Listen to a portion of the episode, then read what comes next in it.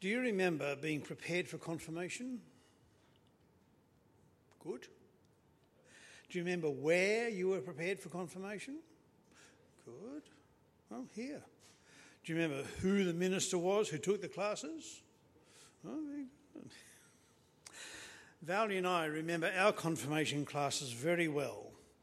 They took place at St Anne's Church in Ryde in Sydney, and the minister who prepared us happened to be my father.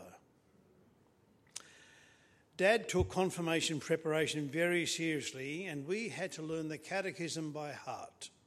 From go to good heavens above. Is it that long? And we had a test. He, he was very tough. So when we came to the catechism question, the one that says, You said that your godmother, godfathers and godmothers did promise for you that you would keep God's commandments, tell me how many there be. That's easy. Ten? Correct. Then comes the question, Which be they? And you had to rehearse from memory to Dad the text of the Ten Commandments, full version. How would you go? In the Gospel reading today, we read about the rich young ruler, and he certainly knew the Ten Commandments and how important they were. But before we get into all that, let's just talk about the rich young ruler. He was called a ruler. Now, he might have been a prince or a magistrate of some kind, but it's interesting that the word used for him is a ruler, because that is the word used to describe the man who is in charge of the synagogue. It was to the synagogue that Jewish people went for their worship on the Sabbath day. But the synagogue was much more than just a worship place. It was also for the Jewish people a bit like their town hall, where their civic affairs were organised. You went to the synagogue with your minor complaints and your pet peeves about your neighbours and it was the ruler of the synagogue who sorted it all out. So the ruler of the synagogue was a man of some standing in the Jewish community. So that's the first thing. He, he may have been the synagogue man. The second thing was that he was rich. Most of the Jewish population were not rich. So this man was quite a talking point in his community. But how rich is rich? most of the people in the Jewish population were very, very poor. So for someone to be rich, it may just mean that he was not as intensely poor as the rest of them. Didn't mean that he drove a, a Rolls Royce chariot. It just means that, oh, well, you know, he wasn't necessarily a billionaire. The next thing we know is that he was described as young. How young is young? Jesus started his three year ministry when he was about 30. That would have been young. But to be the ruler of a synagogue, you need to have had a good number of life experiences so that you could help others. So most synagogue rulers would have been in their 60s, or if they had eaten a lot of broccoli, their 70s. I've read somewhere that this wealthy young, this wealthy man should not have been called the rich young ruler, but should have been called the rich young ruler. Young by Jewish synagogue ruler standards, he was probably in his late 40s or early 50s, but uh, older than Jesus would have been. The next thing we know is that he was Jewish he addressed Jesus as good teacher or good rabbi, and a Roman official would never have used that appellation for Jesus. He must have heard about Jesus' reputation and he must have admired what Jesus was trying to do and what Jesus was teaching. And so he came running after Jesus for the answer to a knotty problem. Now, over the last two or three weeks, we have looked at the knotty problems that people put in, in front of Jesus. washing with ceremonial unclean hands, about divorce, and all that. But this was such a relief for Jesus, for this was not a problem that was trying to get Jesus tied up in knots. This was a personal problem of a theological and a personal kind. What must I do to inherit eternal life? Good question. Now, he knew the Ten Commandments very well. They were the very heart of the Torah, they were the heart of the Jewish law. So Jesus said to him, Well, look, you know the commandments, and if you're the ruler of the synagogue, man, oh man, you hear them every day. Don't kill, don't commit adultery, don't steal, don't bear false witness, don't defraud, honour your father and mother. And so the reply from the ruler was this Teacher, I have kept all these things from my youth. It's almost like the end of the day, he took his clipboard and on it it said, Do not kill, yeah, tick, done that. Do not commit adultery, tick, done that one. Don't steal, tick. And so he went through. He had observed all the commandments from his youth. Well, let's talk for a bit about the Ten Commandments. We know that the Ten Commandments were given to Moses by God as a sign and a seal of the covenant relationship between God and the Jews. Not too sure why God and the Jews. There was um, a medieval philosopher who gave this English sentence How odd of God to choose the Jews. So we're not entirely sure why God chose the Jews, but He did. You did not observe and practice the Ten Commandments in order to establish a relationship with God. God had already done this for you as a Jew. You observed and practiced the Ten Commandments to show that you were already in that covenant relationship with God. What was true was that you were a Jew born into that race of people ethnically by your birth parents, and you were a Jew brought into that religious relationship by God, your spiritual parent.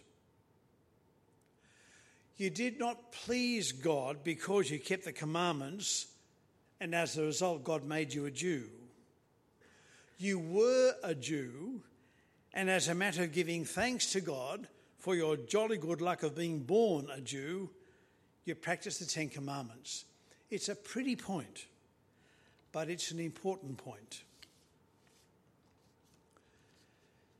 In our confirmation preparation, Valerie and I did not have to be able to quote the 39 articles of religion.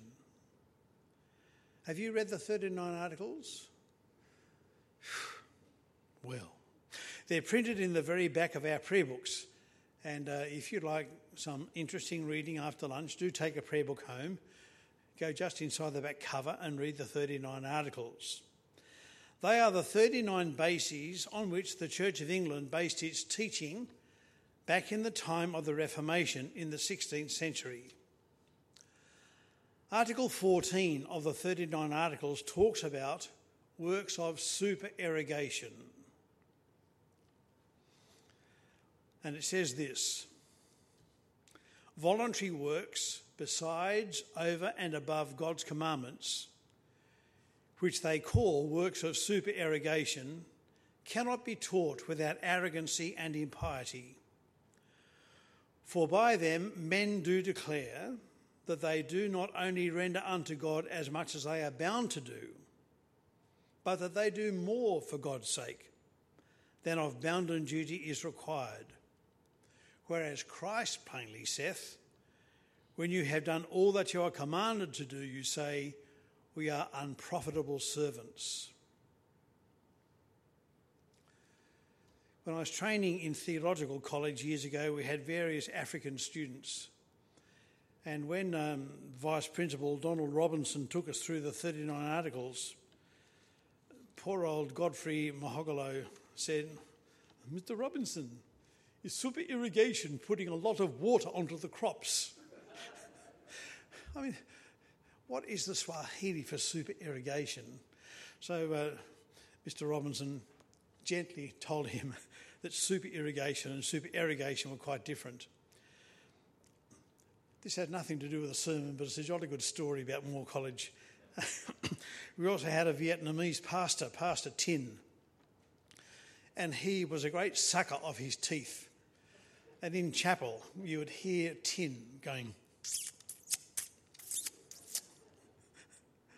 And uh, he once stood up to uh, give his testimony, and he told us that he was converted through smoking. Um, he had found in uh, wherever he lived in Vietnam, he'd found a little tiny New Testament with very fine rice paper, and it was very good for making cigarettes. And so he smoked his way through Matthew, smoked his way through Mark, smoked his way through John, uh, through Luke, and smoked his way through John 1 and 2, and got to John 3. And there he read, For God so loved the world that he gave his only Son, that whoever believes in him should not perish but have eternal life. And he reached into his pocket, and I have the book here. Begin. My New Testament starts at John chapter 4. uh, works of supererogation. Let's get back to it. Put simply, because Jesus said there's nothing more we can do, put simply, God has done it all. There is nothing more that we can do or need to do in order to earn God's favour.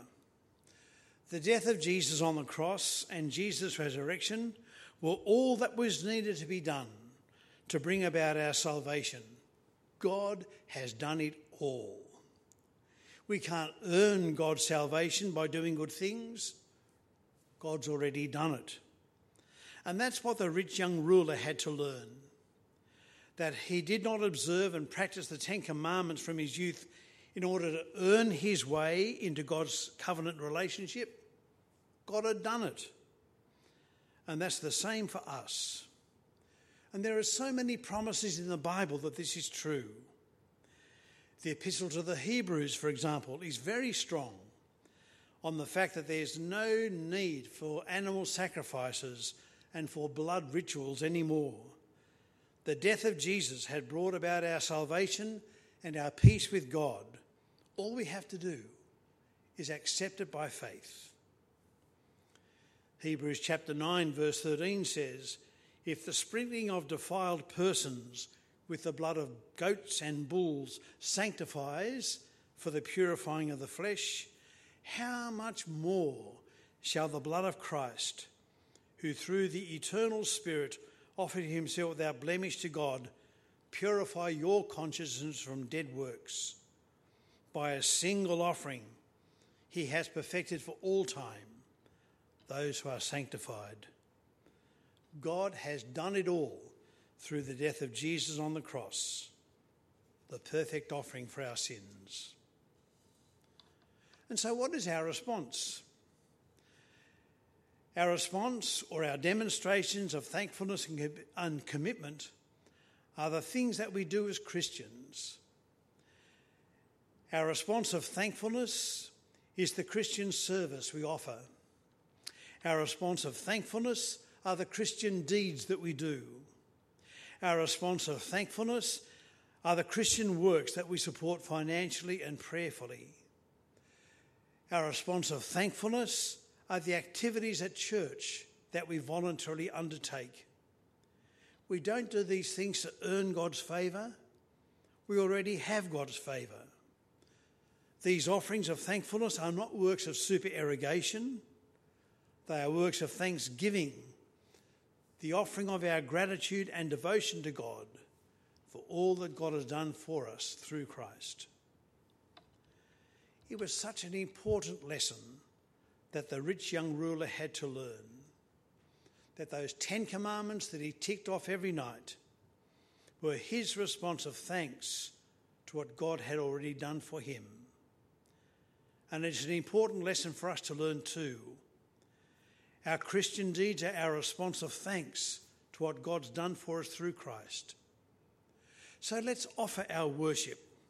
Let's offer our very lives as thank offerings to the God who loves us, who sent his Son to be the perfect crucified offering and the perfect resurrected Saviour for all who put their faith and trust in him. whether they are rich young rulers or Christians at Kensington in 2021.